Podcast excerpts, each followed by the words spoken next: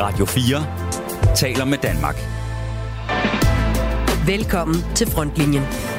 Din vært er Peter Ernst ved Rasmussen. milletimiz tercihini seçimin ikinci tura kalmasından yana yaptıysa onun da başımızın üstünde yeri var. Hvis vores nation har truffet sit valg til fordel for en anden runde af valget, %50'nin üzerinde så er det også velkommen. Vi tror på, at vi vil afslutte denne runde med over 50 procent af stemmerne. Således lød det søndag aften fra Tyrkiets siddende præsident Recep Tayyip Erdogan, da det begyndte at stå klart, at landet skal ud i en anden valgrunde. Længe så det ellers ud som om, at oppositionslederen Kemal Kılıçdaroğlu ville vinde over den siddende præsident. Men sådan gik det ikke. Og da ingen af de tre kandidater fik over 50 procent af stemmerne, skal tyrkerne nu ud i en anden valgrunde. Vi vender situationen i Tyrkiet og spørger, hvor Tyrkiet er på vej hen senere i programmet. Vi skal også tale med chefen for Søværnets første eskader om, hvor nedslidte inspektionsskibene i Nordlanden er, og om hvilke konsekvenser det vil få, hvis landets forsvarspolitikere beslutter at levetidsforlænge dem i stedet for at bygge nye. Det er blevet onsdag, og jeg har krabbet mig frem på frontlinjen her på Radio 4, hvorfra jeg i den næste time sender seneste nyt fra den forsvars- og sikkerhedspolitiske verden. Så det er bare hjelm på, ned og ligge, og så velkommen indenfor. Radio 4 taler med Danmark. Men vi begynder med regeringens nye udenrigs- og sikkerhedspolitiske strategi, som udenrigsminister Lars Løkke Rasmussen i går præsenterede på Københavns Universitet. Strategien har fået overskriften pragmatisk idealisme og er en direkte reaktion på den tilspidsede sikkerhedspolitiske situation efter Ruslands invasion af Ukraine i februar sidste år. Men hvad betyder så pragmatisk idealisme? Det betyder for det første, at vi må forholde os til verden, som den faktisk er, og ikke som vi ønsker, den var. Men realistisk tilgang. Jeg tror, der er mange af jer, der kender Niburs sindsrobøn, som jo siger, at vi skal have mod til at ændre de ting, vi kan ændre, klogskab til at acceptere dem, vi ikke kan ændre, og visdommen til at se forskellen. Og det er måske i virkeligheden et meget godt udenrigspolitisk mantra for et lille land som Danmark. Ja, sådan sagde altså Lars Løkke Rasmussen i går, og vi skal netop debattere Danmarks udenrigs- og sikkerhedspolitiske strategi, og vi deler den lidt op i bidder. For en væsentlig del handler om vores europæiske engagement, og det ved min første gæst en hel del om. Nu kan jeg byde velkommen til dig, Lykke Friis.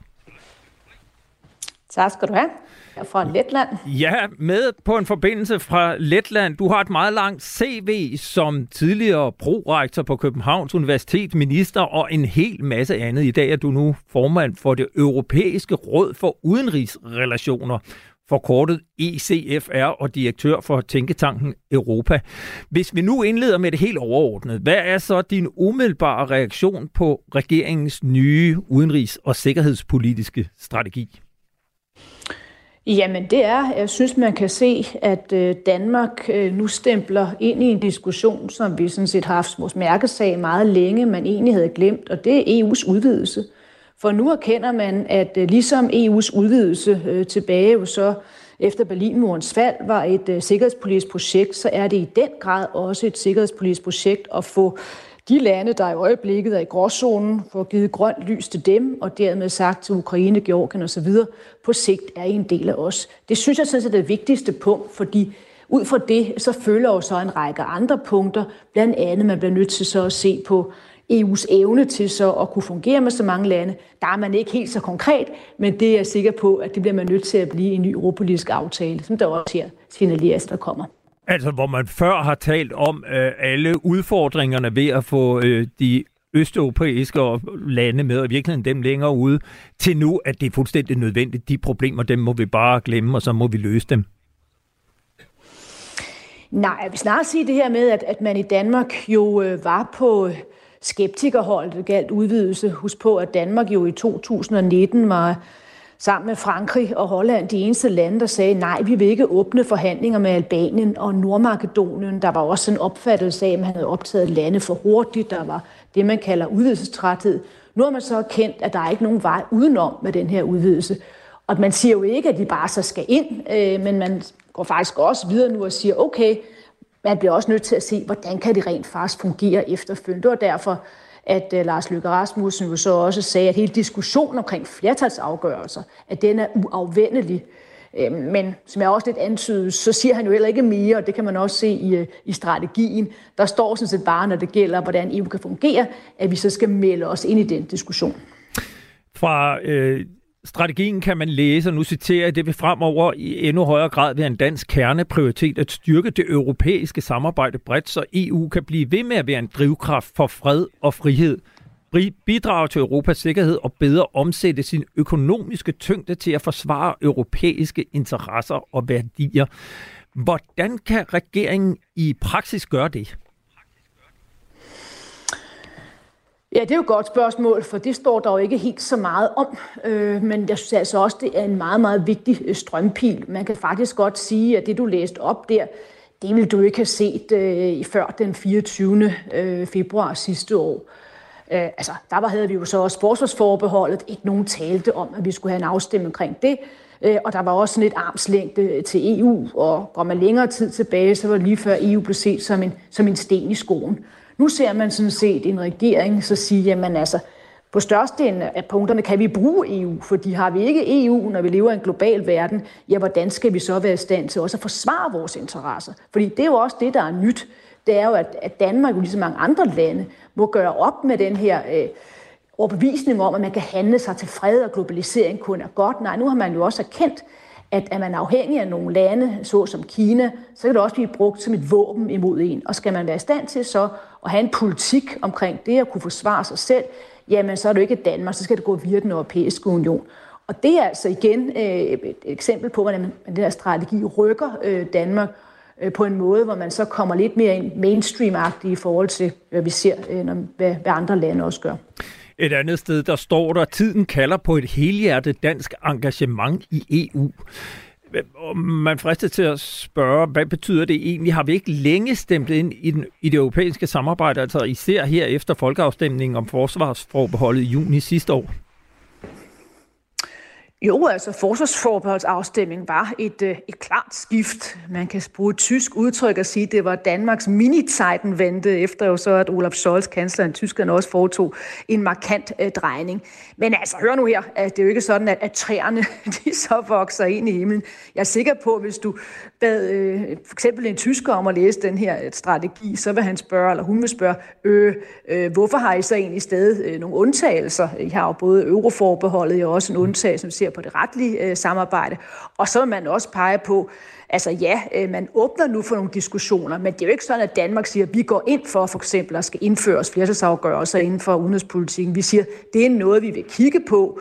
Det er jo også sådan, at Danmark jo så siger, jo, men vi jo, altså, kommer med forskellige øh, pejlemærker, men jo ikke konkrete bud. Altså for eksempel skal man jo også, hvis man skal optage jo så øh, lande som Ukraine, Europas store kornkammer og EU. Hvad skal der ske med EU's landbrugspolitik? Hvad skal der ske med EU's strukturfondspolitik? Hvad er egentlig prisskiltet på alt det her? Så igen, øh, det er øh, et forsøg på virkelig at trække Danmark i en ny retning. Men hvordan det konkret skal gøres, ja, det vil man jo så se i en ny europolitisk aftale. Og det er sådan set der også, kan man sige, hvor prøven skal stå, hvor meget forandring er i det her, når der kommer til stykket.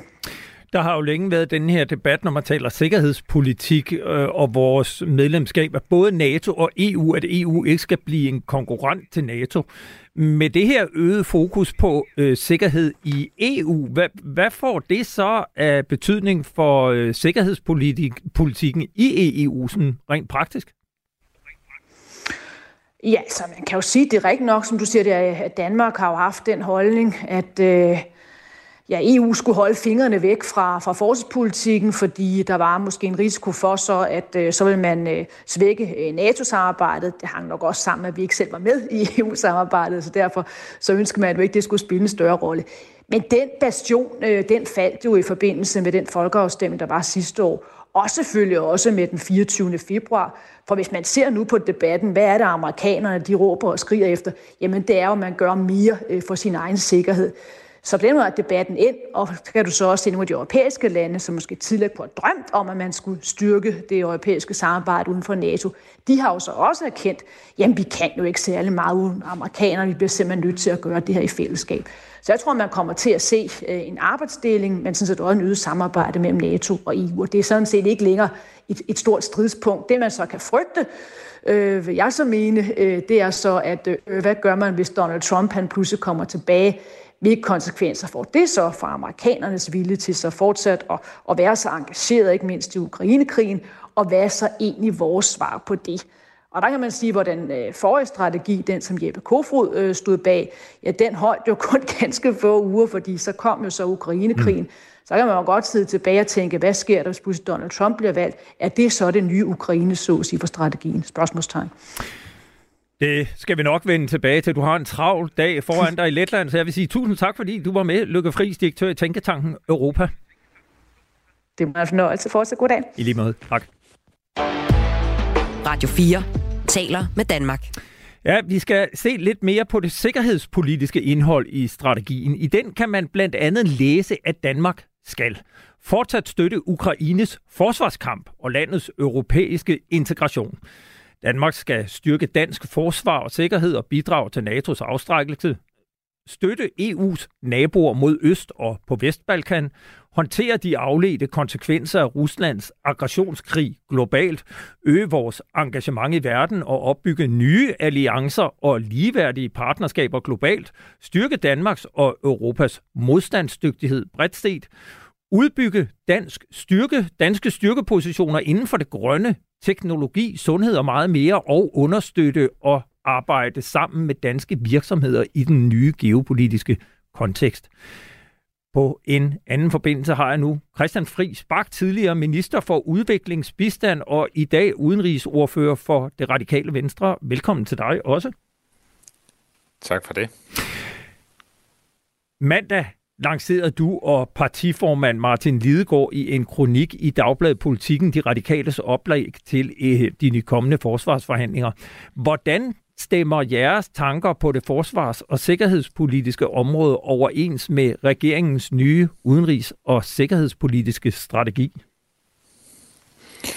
Ja, altså, vi synes på sådan, de store linjer er det her en, en god øh, strategi, men når vi sådan, zoomer lidt ind på sikkerhedsområdet og så, øh, så er der måske nogle nuancer, som vi så skal diskutere i det kommende forsvarsforlig. For eksempel øh, står der jo i strategien, øh, at øh, vi skal løfte vores del af ansvaret for den fælles sikkerhed. Så står der, at det gælder i vores nærområde i Baltikum og Østersøregionen i Østeuropa, samt i Arktisk og Nordatlanten.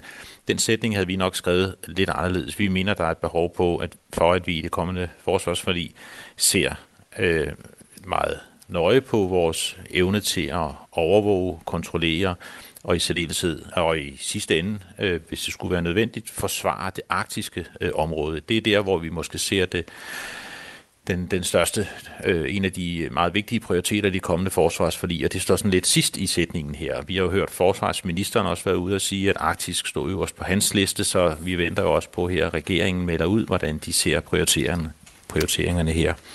Så, øh, så er der spørgsmålet om, øh, at sikkerhed er meget øh, bredere end den militære sikkerhed, og vi kunne måske godt have tænkt os, det er med, det anerkender vi, men en endnu stærkere prioritering af, hvordan vi må jo erkende i dag, at klimaindsatsen, energipolitik og sikkerhedspolitik hænger meget tæt sammen, og det er jo endnu en grund til at accelerere den grønne omstilling i Europa og gøre os uafhængige af fossile brændstoffer. Det gælder jo ikke kun Rusland, men der, hvor vi ellers skriver fra, er jo også regimer, der bidrager til ustabilitet, for eksempel øh, i, øh, i, den, i den arabiske verden. Mm. Så, så der kunne vi godt have tænkt os et stærkere fokus. Og så, øh, og så er der måske hele spørgsmål om samfundssikkerhed, kritisk øh, øh, infrastruktur, men, men det er sådan lidt bredere samfundssikkerhed, hvor vi måske ligger en, en, en lidt mere ambitiøs linje i vores kronik, men det er jo så igen mm. noget af det, vi må Men det er måske også noget af det, der så kommer i et forsvarsforlig mere end den udenrigspolitiske strategi. Nu, jeg har også en gæst her i studiet, som er dig, Jens Vorning. Velkommen til dig. Tak.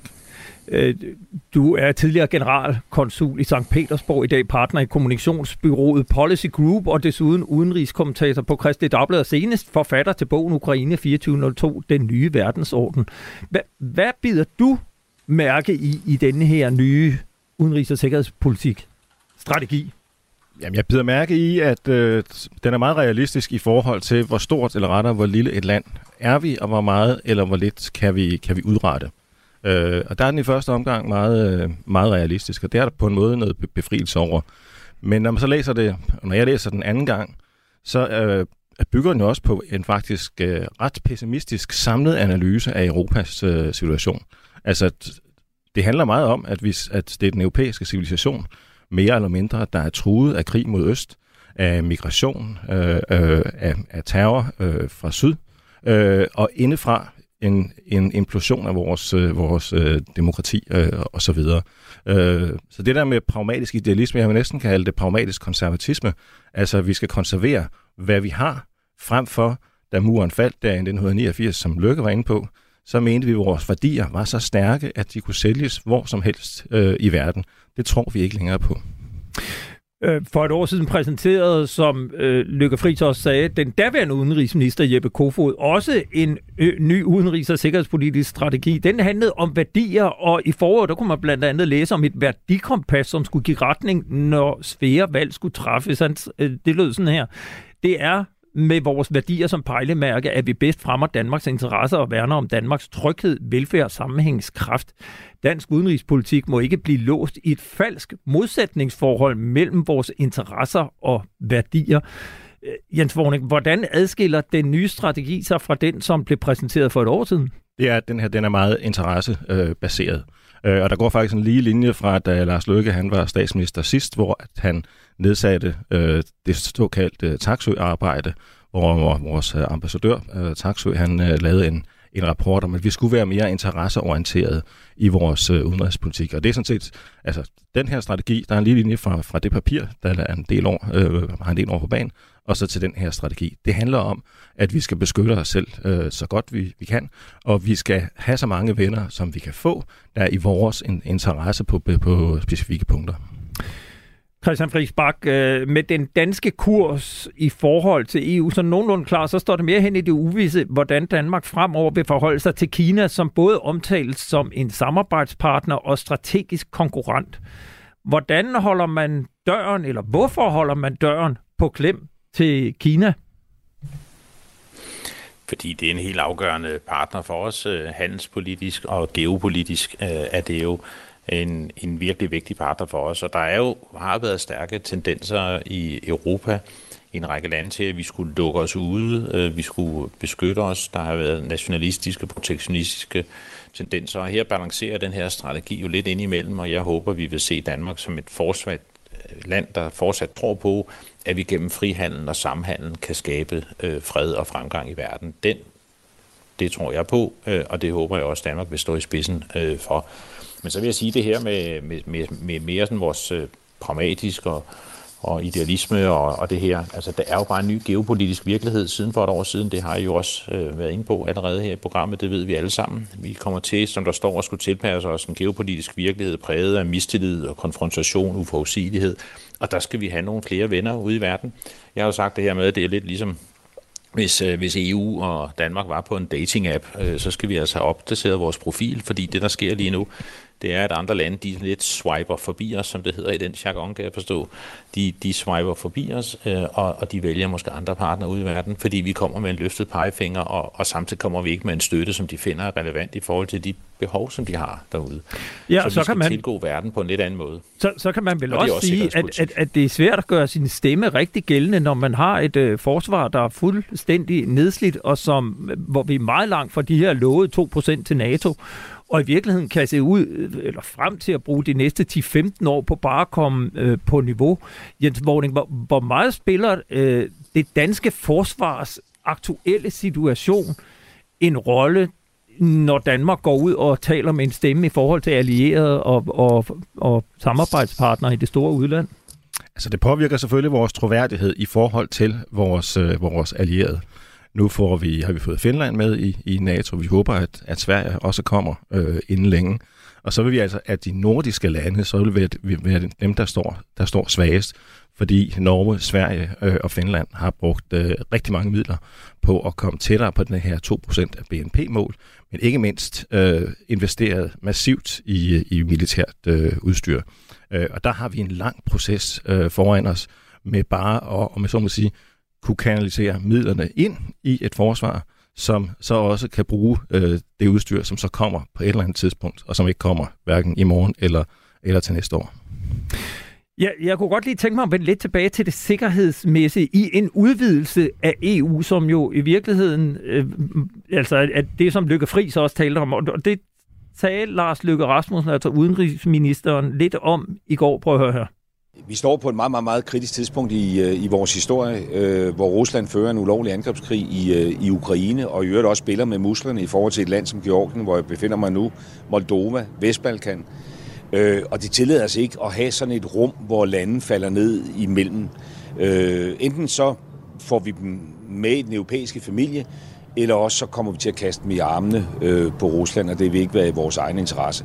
Og det er derfor, vi har brug for at sige, selvom det ikke er i morgen, at det er uafvendeligt og i vores egen interesse, at Europa skal blive større, at der kommer en familiefølelse på et eller andet tidspunkt i en ikke fjern øh, fremtid. Ja, sådan sagde øh, Lars Løkke Rasmussen til øh, TV2, da han her i forgårs var i Georgien for at åbne den danske ambassade. Og øh, Christian Friisbak, hvor vigtigt er det for det radikale at øh, følge det, som regeringen gerne vil, altså udvide EU for derigennem at sikre os, at øh, de lande, der ligger på grænsen der, ikke falder i kløerne på Rusland, men tværtimod bliver en del af den europæiske familie, selvom de måske har nogle temmelig store udfordringer for at komme på niveau med, de, med medlemmerne af EU lige nu? Det her, at vi skal have flere venner, som sagt, de swiper forbi os, ellers hvis ikke vi gør noget. Og, øh, og det handler om ud, udvidelsesdagsordenen i forhold til Europas øh, naboland, eller nabolandene i Europa, og det handler om ligeværdige partnerskaber ude i verden, og det bakker vi fuldt op om øh, begge dele. Og det eneste, vi mangler sådan set, at der kommer nogle flere penge bag det her. Øh, da jeg var ung, og det er en del år siden efterhånden, der havde man sådan en princip om, at forsvarsbudgettet og vores bidrag til det internationale samarbejde skulle være cirka samme størrelsesorden. Og i dag, nu løber forsvarsbudgettet jo virkelig fra det internationale øh, samarbejde. I Norge har de lige lanceret en ekspertkommission, eller en ekspertkommission har lige lanceret en rapport, hvor de siger, at de mener, at Norge bør op på 2%, også i det internationale. Altså det, de penge, vi bruger på det internationale samarbejde og på udvikling og på fred og, og i, i, verden. Og, og der burde være flere penge bag den her strategi. Vi skal op over det her 0,7 procent, som så skal gå udviklingsbistand. Vi skal længere op, og vi skal se det langt bredere som et internationalt bidrag til også at skabe partnerskaber, ligeværdige partnerskaber, støtte EU's udvidelsesdagsorden, placere os langt mere øh, markant i verden, og det gælder både EU, og det gælder også Danmark. Deler du den øh, holdning, Jens Vorning? Ja, det gør jeg, fordi at, at øh, det, som den her strategi jo også fortæller, det er grundlæggende, vi kommer til at følge EU, den kurs, som EU øh, lægger. Og vi kommer til at følge den, den øh, kurs, som USA lægger, hvis USA vil vide, vil vide af os. Der, hvor vi har en, en mulighed med den her strategi, og det kræver flere øh, penge inden for, for det, det her område, det er, at vi i EU-sammenhæng så har vi en mulighed for, via vores udenrigsministerium, at blive en ambassadør for de lande i Europa, der gerne vil med i EU, blive en ambassadør for nogle af de lande, stater i, øh, i Afrika, der gerne vil have et gunstigere samarbejde med, øh, med, med EU.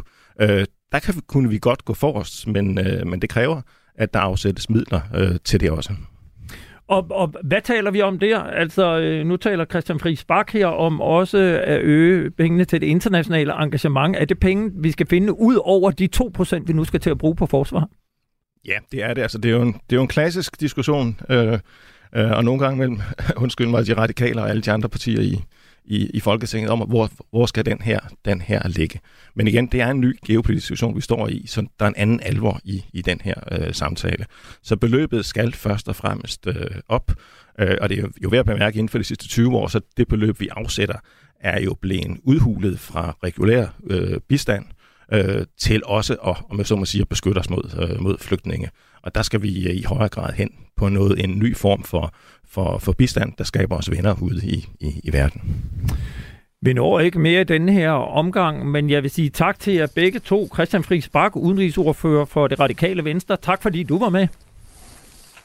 Tak, fordi jeg måtte være med. Ja, du er velkommen, og, og også tak til dig, Jens Vorning. Forfatter til bogen Ukraine 2402, Den nye verdensorden, udenrigspolitisk kommentator på Christi Dagblad, og så ikke mindst partner i Policy Group. Tak fordi du var med. Tak. Du lytter til Frontlinjen på Radio 4.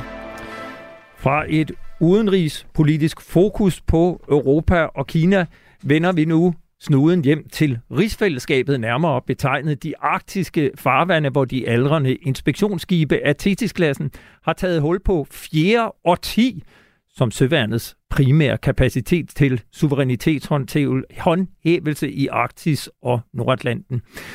Hvor længe Thetis-klassen kan blive ved med at sejle rundt der, står fortsat hen i det uvisse, men flere jagttager i og omkring søværnet peger på, at det måske er på tide alvorligt at overveje en afløser. Det var nogle fantastiske skibe, de her, da de blev bygget i tidernes morgen. Øh, de er 30 år gamle, og det vil sige, hvis ikke de allerede er i gang med at planlægge, at vi skal have nogle nye, så går der i hvert fald 10-15 år, inden vi måske begynder at se et nyt skib. Så har vi altså lige pludselig skib, vi sejler rundt med i verdens farligste farvand. Der er 40-45 år gamle. Det holder ikke. Ja, sådan lød det fra Finn Bæk Carlson, som er fælles tillidsrepræsentant i første eskadre i TV-avisen på Danmarks Radio den 25. april i år. I et embedsmandsnotat fra Forsvarsministeriet, som har været citeret vidt og bredt i pressen, fremgår det i midlertid, at man i ministeriet lægger op til en levetidsforlængelse af inspektionsskibene på helt op til en fuld forlisperiode, altså cirka 10 år. For nylig kunne Berlingske til gengæld fremlægge et notat fra Forsvarsministeriets materiel- og indkøbsstyrelse med den stik modsatte anbefaling. Citat. En levetidsforlængelse vil ikke nødvendigvis garantere en mere stabil drift og en erstatningsanskaffelse i nær fremtid er fornøden, skriver altså Materiel- og Indkøbsstyrelsen, som anbefaler at, citat, indfase en afløser hurtigst muligt. Sådan lød det i Berlingske. Så forvirringen er jo mildest talt total. Så nu er jeg glad for, at jeg kan byde velkommen til dig, Gorm Bergqvist. Goddag, Peter. Goddag, kommandør og chef for Søværnets første eskader. Dermed har du også ansvaret for den del af den danske flåde, der sejler nordpå, herunder altså også de fire inspektionsskibe af Thetis-klassen. Så velkommen til frontlinjen. Før vi når at, at tale om skibenes tilstand, så skal vi måske lige starte med at forklare forudsætningsløse lyttere lidt om, hvad det er for en opgave, inspektionsskibene er sat i verden for at løse i Nordatlanten, og hvorfor man ikke kan sætte et hvilken som helst skib til det. Kan du hjælpe os med det? Jamen det kan jeg godt, fordi den primære årsag til, at øh, forsvaret i det hele taget, og dermed også inspektionsskibene er til stede i Nordlanden, det er, øh, at øh, vi står med det militære forsvar øh, af kongeriget øh, og rigsfællesskabet, og i øvrigt i fredstid øh, den suverænitetshåndhævelse, som hører til, at man øh, varter, varetager, varetager sit øh, suveræne land i forhold til andre lande. Så, så de udøver suverænitetshævelse, og, og det gør de igennem en stedværelse og en farvandsovervågning, som giver et billede øh, af, hvad der bevæger sig i området. Og når de så alligevel er i området, øh, så løser inspektionsskibene jo en lang række øh, samfundsunderstøttende opgaver i tilgift til det, fordi vi er der, og fordi vi kan. Og det er så noget som øh, støtte til det lokale samfund og forureningsbekæmpelse og redningstjeneste og hjælp til politiet og mange andre ting. Så det er det, de laver. Øh, Thetis-klassen blev taget i brug i 1991, så skibene er derfor nu over 30 år gamle. De er dermed nogle af søværnets ældste skibe. Kan du ikke prøve at sætte nogle ord på, hvilke udfordringer har det givet og giver det i hverdagen i opgaveløsningen? Ja, det kan jeg godt, men jeg vil godt starte med at sige, at øh, de fire inspektionsskibe af Thetis-klassen er øh, netop, øh, har netop nået en 30-års alder, og kan stadigvæk indsættes, fordi det er simpelthen de bedste skibe, øh, vi nogensinde har haft i søværnet til brug i farvandet oppe i Nordland. De er designet til at sejle under de øh, forhold, der er deroppe, både bølgemæssigt og ismæssigt. De er utrolig stærke og har et godt skov, og det er derfor, de stadig øh, kan løse opgaven efter så mange år, og virkelig har været arbejdsheste deroppe indsat. Fordi af de fire inspektionsskibe, vi har, der har der jo konstant over den 30-års periode været indsat to øh, skibe, øh, af gangen øh, kontinuerligt. Og det er faktisk øh, ret godt gået øh, op i, i det øh, farvandsafsnit deroppe med de voldsomme påvirkninger, som sejlads i is og høj sø gør. Men det slider jo øh, også på skibene at være i sådan et øh, miljø. Hvordan oplever I det? Jamen, altså det kan man jo se på, på en, en tiltagende øh, vedligeholdelsesgrad øh, af enhederne. Det er jo ikke så underligt, for det er ligesom, når man har at gøre med en, en ældre bil, øh, at øh, jo ældre ting bliver, øh, når det skal kunne rulle eller sejle i det her tilfælde, øh, jo større slid bliver der på systemerne, og jo større øh, krav om vedligeholdelse bliver der. Og, og hvad er det, I oplever? Hvordan ser I helt konkret, at det er nogle øh, aldrende skibe, I har med at gøre? Jamen, det, det er jo af alle sliddele, og det vil sige øh, fremdrivningsmaskineri og hjælpemaskineri og den slags, øh, kræver en ekstra kærlig hånd øh, og, og et øh, tilsyn og et vedligehold, øh, som, som i virkeligheden rutinemæssigt altid har kørt, fordi øh, skibene er jo kommet på, på værst cirka hver, hver anden år sådan til et større eftersyn i hele deres levetid. Men, men, men det, man så skal gøre ved dem, øh, når de er på værft, øh, det, det, øh, det stiller de større krav, end det har gjort tidligere. Og det er jo ikke så underligt, når de er gamle. Ja, og, og kan, kan, kan, kan du ikke prøve at uddybe lidt? Altså, der har jo... Øh, vi hører jo om, at øh, skibene bliver taget ud, fordi de skal på værft, hvor man troede, at man skulle sejle med dem. Hvad er det, I oplever? Jamen, det er korrekt, at, at, at vi har jo haft, øh, ligesom øh, biler kan gå i stå på landvejen, så har vi jo haft øh, tilfælde, hvor vi har måttet tage, tage skibe ud i, i utid, om så må sige, og sætte et andet skib ind. Øh, der har vi jo så heldigvis øh, fire, fire skibe. Øh, så, så udfaldene i den sammenhæng, operativ indsats, har ikke været så store øh, øh, som hvis vi kun havde haft to skibe. Men, men det er rigtigt, at, at vi har jo måttet tage, tage skibe hjem, øh, eller tage dem på, på, på værft oppe i lokalområdet eller i havn, for at lave reparationer i, i forbindelse med, at, øh, at ting er, er, er gået i stykker. Nu bliver det så diskuteret, hvorvidt man skal levetidsforlænge skibene i et embedsmandsnotat der fra Forsvarsministeriet bliver det foreslået at levetidsforlænge en helt forligsperiode, og det er jo altså så den, der i det næste forlig kommer til at være 10 år. Øh, mm. Eller se på at få bygget øh, og indfaset en afløser snarest muligt, hvilket ifølge et notat Berlingske altså har bragt af mm, hvad hedder det, Forsvarsministeriets materiel- og indkøbsstyrelses indstilling. Hvad mener du som chef for førstedskader, at man bør gøre? Altså, men først og fremmest, at, at den opgaveløsning, vi har lige nu, øh, den skal vi altid kunne foretage øh, under stor sikkerhed for vores øh, personel, fordi det er jo det er mit ansvar. Øh, så, så der er en ting, der er mur og nalfast, det er, at øh, hvis vi ved, at det ikke er sikkert at sejle, så gør vi det ikke. Øhm, så, så det skal jeg lige understrege øh, med det første. Med det andet, så vil jeg sige, at man skal jo se så forsvarets samlede opgaveløsning under et øh, deroppe. Og øh, sådan som vi løser opgaven lige nu, det kan man måske øh, gøre anderledes i fremtiden. Det ved jeg ikke. Det er jo op til øh, forsvarets øverste ledelse og øh, politikerne og, og bestemme, øh, hvordan forsvarets indsats fremover skal se ud. Men kan man men, blive ved med det i 10 år? Øh, I forhold til den opgaveløsning, vi har nu, øh, ja, hvis man putter den tilstrækkelige om så må sige, øh, opmærksomhed omkring øh, de eksisterende skibe. Men det vil selvfølgelig være med, med en tiltagende grad af nedslidning på skibene. Ja, og kan du ikke, kan du ikke sætte nogle ord man på det? At kigge... Altså, hvil, hvilke konsekvenser vil det have, hvis skibene af Thetis-klassen skal sejle rundt i yderligere 10 år eller mere?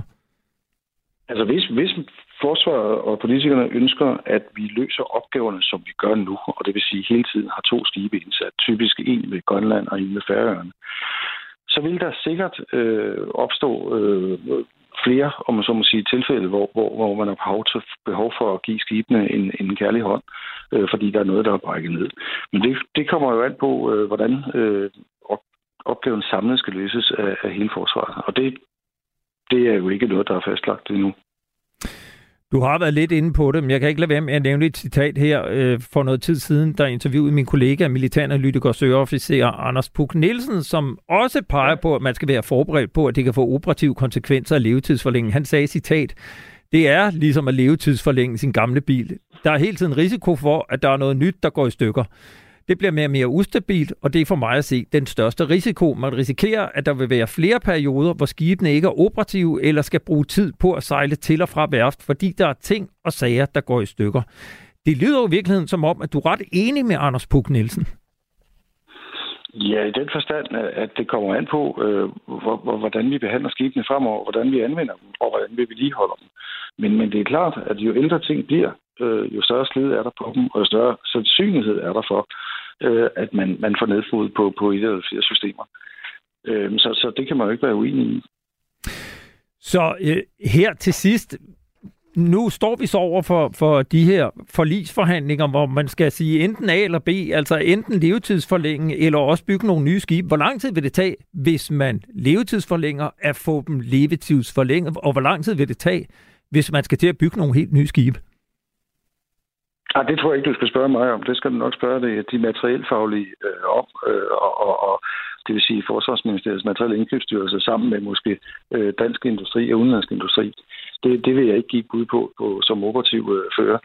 Øh, men men øh, det er jo op til en politisk proces ud fra de øh, forslag, som, som, som forsvarschefen lægger op til politikerne. Men... Øh, hvad der skal ske i den sammenhæng. Og det, det har jeg jo i virkeligheden ikke nogen holdning til, fordi øh, vi har givet vores besøg med, på det, hvordan vi ser tingene, og, og så træffer man en beslutning derfra. Men øh, vi kan vel være enige om, at øh, det tager længere tid at tegne og bygge og indsætte et nyt skib, end det vil tage at levetidsforlænge de skibe, vi har lige nu. Det ved jeg simpelthen ikke, øh, Peter. Det kan jeg ikke give dig svar på. Under alle omstændigheder skal du have tusind tak, fordi øh, du var med her. Gorm Bergqvist, chef for første eskader. Tak for det. Ja, velbekomme. Du lytter til Frontlinjen på Radio 4.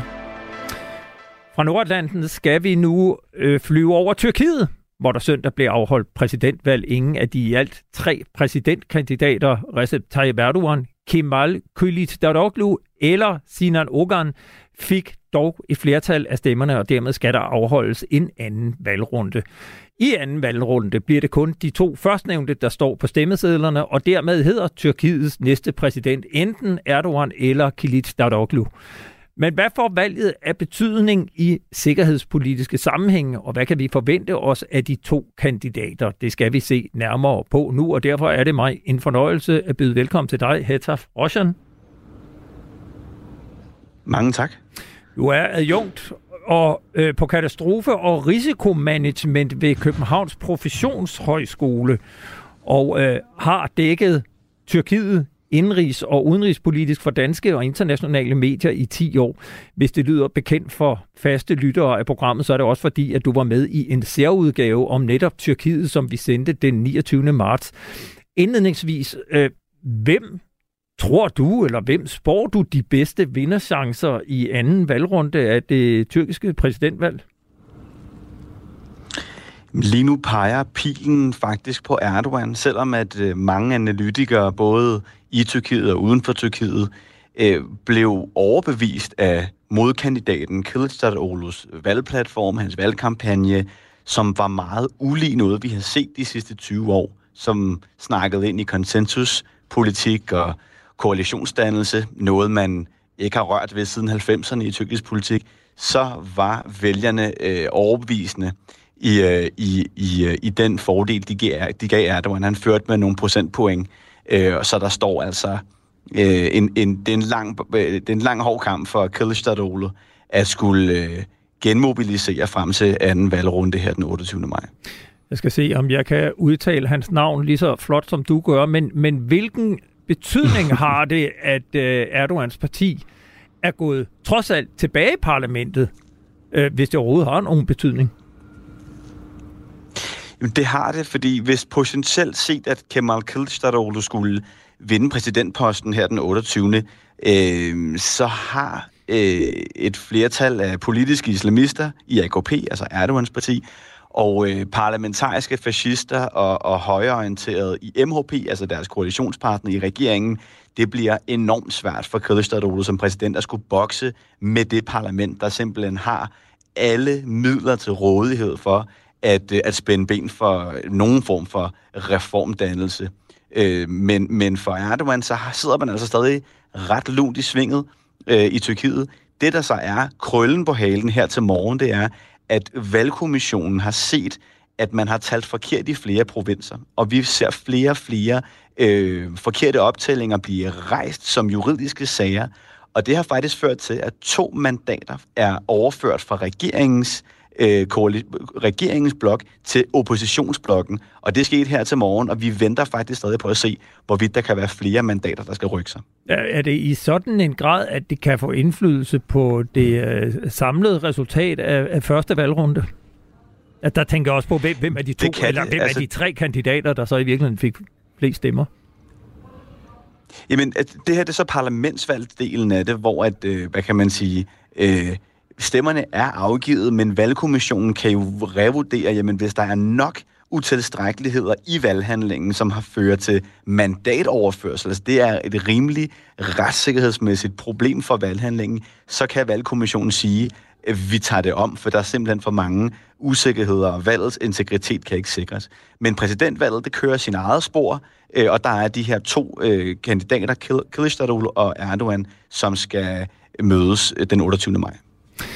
Hvad bliver den sikkerhedspolitiske konsekvens af valget, hvis henholdsvis Erdogan eller Kılıçdaroğlu, nu prøver jeg at sige det som jeg, det lyder, det skal udtales, altså hvis, hvem er de to, der vinder? Hvad vil de to kandidater og de forskellige partier på det sikkerhedspolitiske område? Ja, altså, det er et enormt godt spørgsmål, som jo alle vestlige hovedsteder lige nu stiller hinanden, øh, og, og det er det, centraladministrationerne jo gør klar til, hvad fanden ligger der bag Kılıçdaroğlu, modkandidaten, øh, hans øh, udenrigspolitiske strategier. Og det vi ved, det er noget, han har sagt i øh, amerikansk presse, Wall Street Journal, og så har han faktisk givet os et ret unikt indblik i sit rådgiverhold. Det plejer politikerne ikke at gøre i Tyrkiet. Det plejer at være personen i front, men vi har set nogle af de rådgiver, han har taget med sig, og mange af dem læner sig stærkt op af et vestligt institutionelt rammeværk. De siger, vi vil også gerne have uafhængige centralbanker, vi vil også gerne lægge os op af den atlantiske blok i NATO. Øh, så, så det, som vi hører fra Kılıçdaroğlu, øh, det er, at man gerne vil læne sig op af de vestlige hovedsteders øh, optik på, hvor skal Ankara ligge i vores sikkerhedsarkitektur. Og hvis du kigger på Erdogan, jamen ham har vi fuldt sikkerhedspolitisk de sidste 20 år. Vi ved, at han står for en pragmatisk, øh, købmandsdiplomatisk måde at gå til sikkerhedspolitik på, og han vil fint læne sig til øst, hvis det kan betyde politiske indrømmelser i vest. Jeg læste en analyse i Jyllandspost, mener jeg, som handlede om, at man mange steder i EU åndede lettet op, uden at sige det højt med udsigten til, at Erdogan kan blive ved roret. Og det gjorde man af den grund, at med Erdogan har man et problem mindre at håndtere i EU, fordi Tyrkiet med Erdogan er lysår fra at kunne gøre sig forhåbning om at blive medlem af EU. Og omvendt vil EU med en sejr til øh, Kılıçdaroğlu være nødsaget til at indlede en art forhandling, eller i hvert fald øh, komme Tyrkiet i møde på det ene og det andet spørgsmål. Deler du den analyse, at det i virkeligheden var kærkommen for EU, at øh, Erdogan ser ud til måske at løbe med sejren? Det, det gør jeg sgu ikke. Altså, øh, hvad kan man sige, EU-kandidatursporet er én ting, og noget andet er de bevægelige dele, som er små pakker, Tyrkiet, øh, bil, øh, hvad kan man sige, øh, kan forhandle på plads med EU, som for eksempel visumfrihed og, og handelsaftaler og noget andet. Men lad os starte med EU-kandidaturet.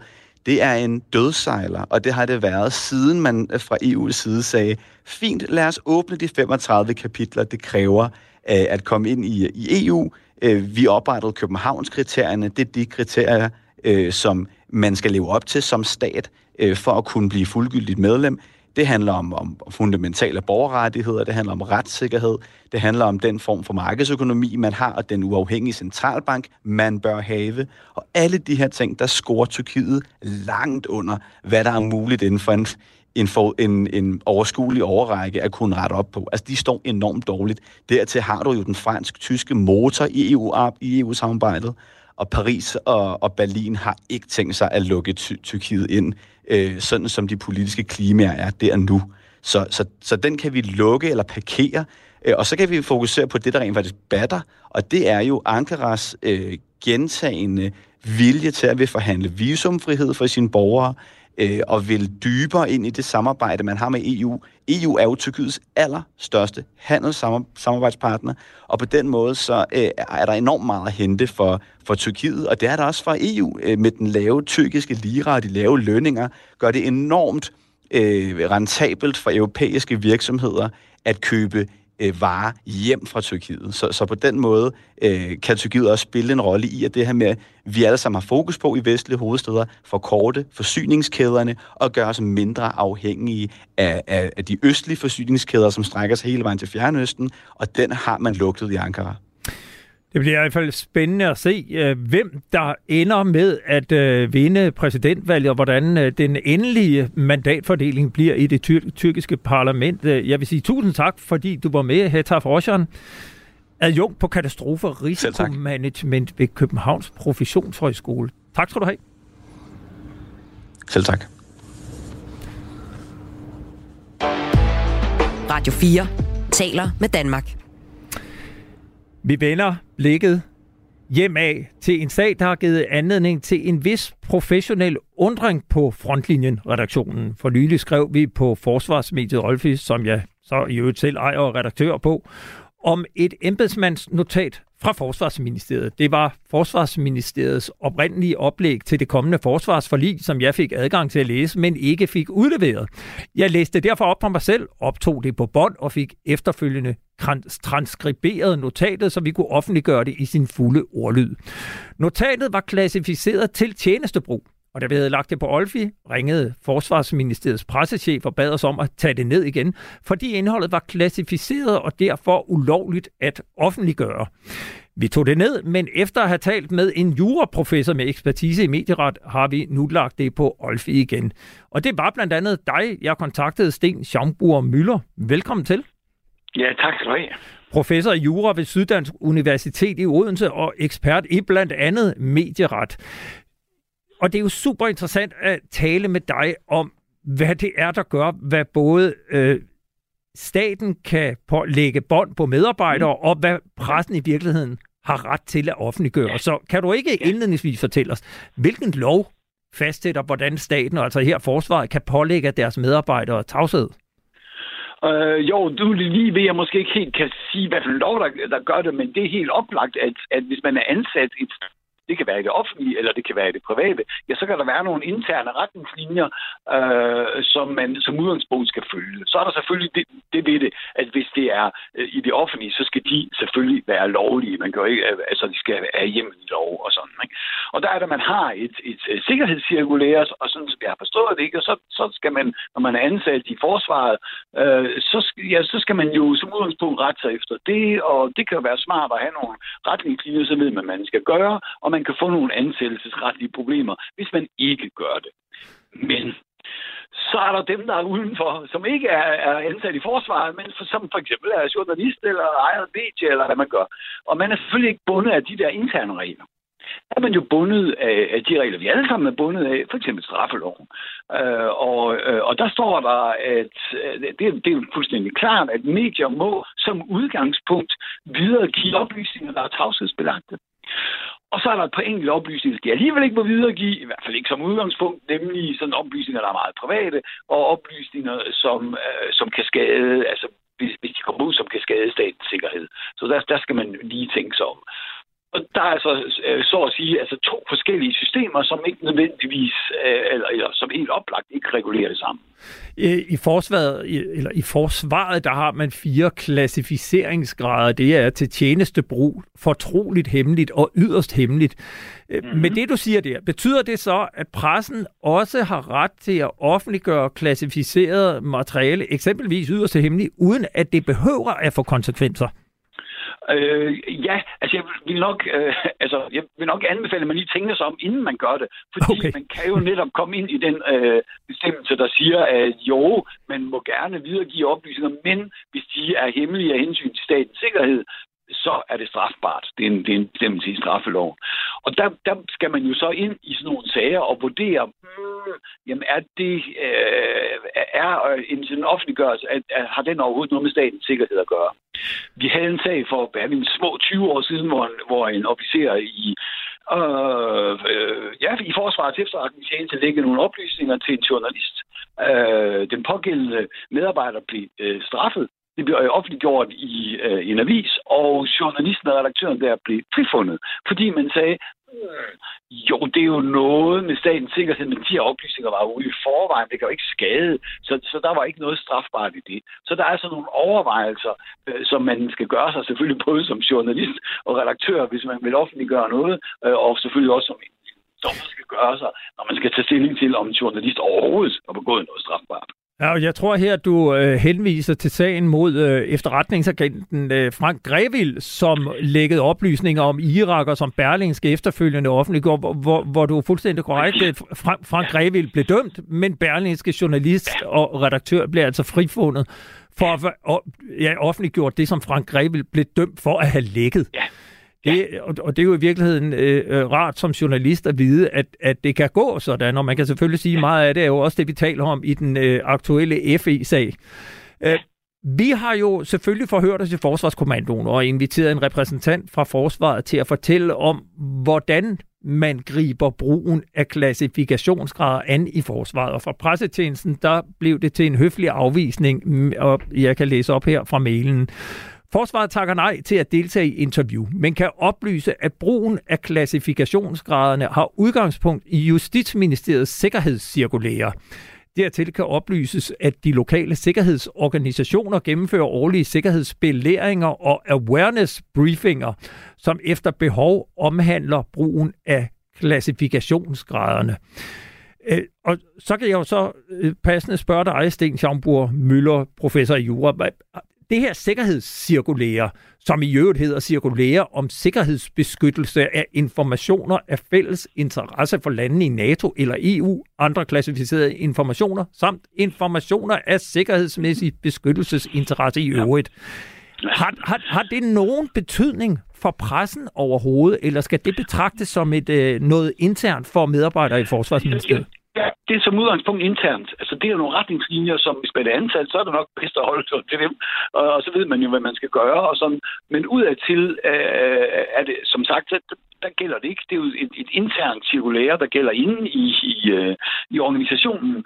Øh, man kan selvfølgelig sige, at hvis man som journalist øh, tænker, hmm, kan jeg nu offentliggøre det her, eller kan jeg ikke offentliggøre det, så kan man måske lige overveje, altså man, man har fået fat i noget materiale, og så kan man måske lige sådan skele lidt til, hvor ligger det her henne.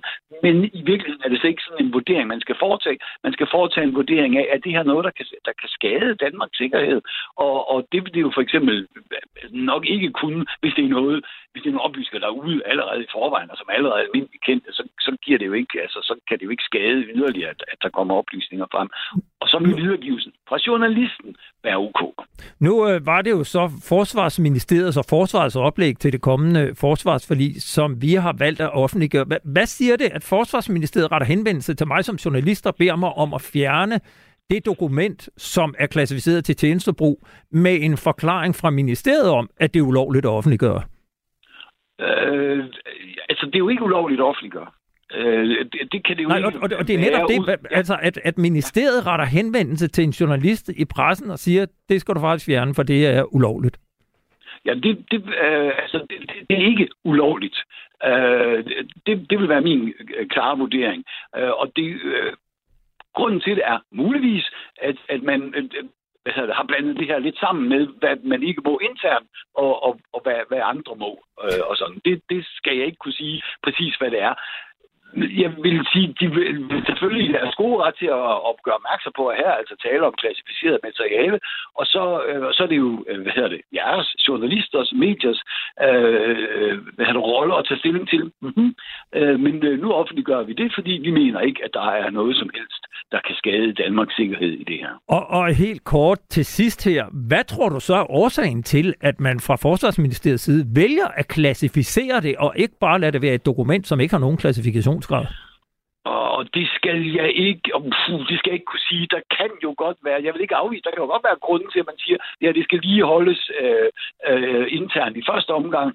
Men vi kender jo også fra andre steder det der med og sådan forhandlingsoplæg, hvor meget skal de ud, hvor meget skal de ikke ud, og der er jo forskellige interesser.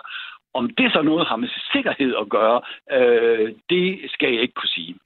Det kan være politiske hensyn, som kunne gøre det behendigt at holde det... Præcis, ja, det, det, det, det kunne det være. Og Lukket for jeg, jeg vil ikke udtale mig om, om det er det ene eller det er det andet. Nej. Ja. Jeg vil sige uh, Tusind tak, fordi øh, du var med, Sten Schamburg Møller, professor i jura og blandt andet ekspert i medieret ved Syddansk Universitet i Odense. Det var fornemt. Tak skal du have. Ja, fint. Ja, selv tak. Vi når ikke mere i denne udgave af Frontlinjen her på Radio 4. Denne udsendelse blev lavet i samarbejde med journalist Kasper Junge Vester.